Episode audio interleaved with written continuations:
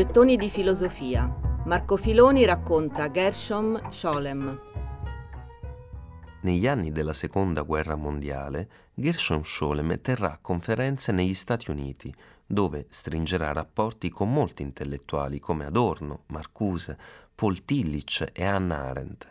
Quest'ultima diventerà una sua grande amica e con lei si ritroverà pure a gestire il lascito di Walter Benjamin e le attività del Jewish Cultural Reconstruction di cui Scholem era vice direttore e Hannah Arendt segretaria.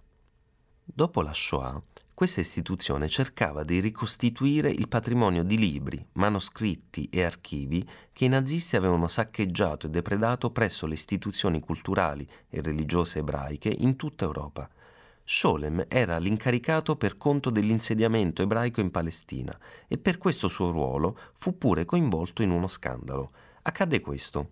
Le forze americane di occupazione in Germania avevano raccolto gran parte dei materiali in vari depositi e alla fine a Offenbach, nei dintorni di Francoforte.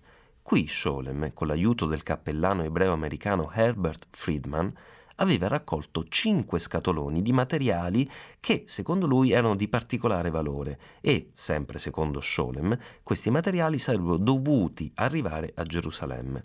Però le autorità americane, probabilmente sotto le pressioni dei leader ebrei americani, li volevano a tutti i costi oltreoceano, quindi immediatamente impedirono il trasferimento in Palestina.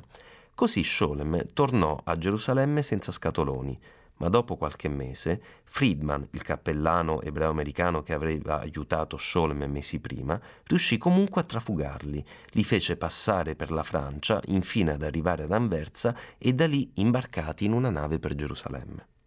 Scholem venne accusato di aver scogitato il piano. Gli americani stabilirono il valore di quei libri manoscritti preziosi in circa 3 milioni di dollari, Scholem si difese dicendo che il loro valore non superava i 10.000 dollari e che comunque lui non c'entrava nulla. Anche se era fermamente convinto che quei cinque scatoloni, come pure altro materiale depredato dai nazisti, appartenessero al popolo ebraico e quindi l'Università di Gerusalemme ne fosse il custode più appropriato. A ogni modo, le polemiche scemarono senza avere alcuna conseguenza per Scholem il quale col passare degli anni divenne sempre più un intellettuale pubblico di riconosciuta autorità. Veniva interpellato su temi di attualità ed era una specie di oracolo su tutto ciò che riguardava l'ebraismo, in virtù della sua prospettiva al contempo sionista e laica, eppure profondamente immersa nella storia ebraica. I giornalisti facevano la fila di fronte alla sua casa di via Abravanel a Gerusalemme e lui sempre più spesso veniva chiamato a intervenire sulle decisioni, così come a difendere il suo paese di fronte all'opinione pubblica internazionale. Fino all'ultimo non gli mancò mai lo spirito combattivo, così come anche il suo senso dell'umorismo.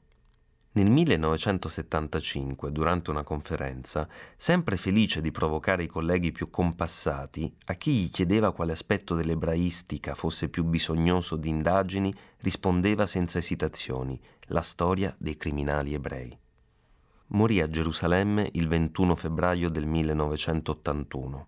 Aveva 83 anni e nel cimitero di Sanedria di Gerusalemme la lapide sulla sua tomba lo ricorda come indagatore della Cabala, certo, ma anche come un uomo della terza alia, cioè della terza migrazione verso Israele. Un'indicazione questa che di solito è riservata solo ai pionieri che lavoravano la terra. Eppure, se c'è qualcuno che più di chiunque altri ha scavato nelle terre tanto oscure quanto bistrattate del sapere ebraico, quello è stato certamente Gershom Scholem.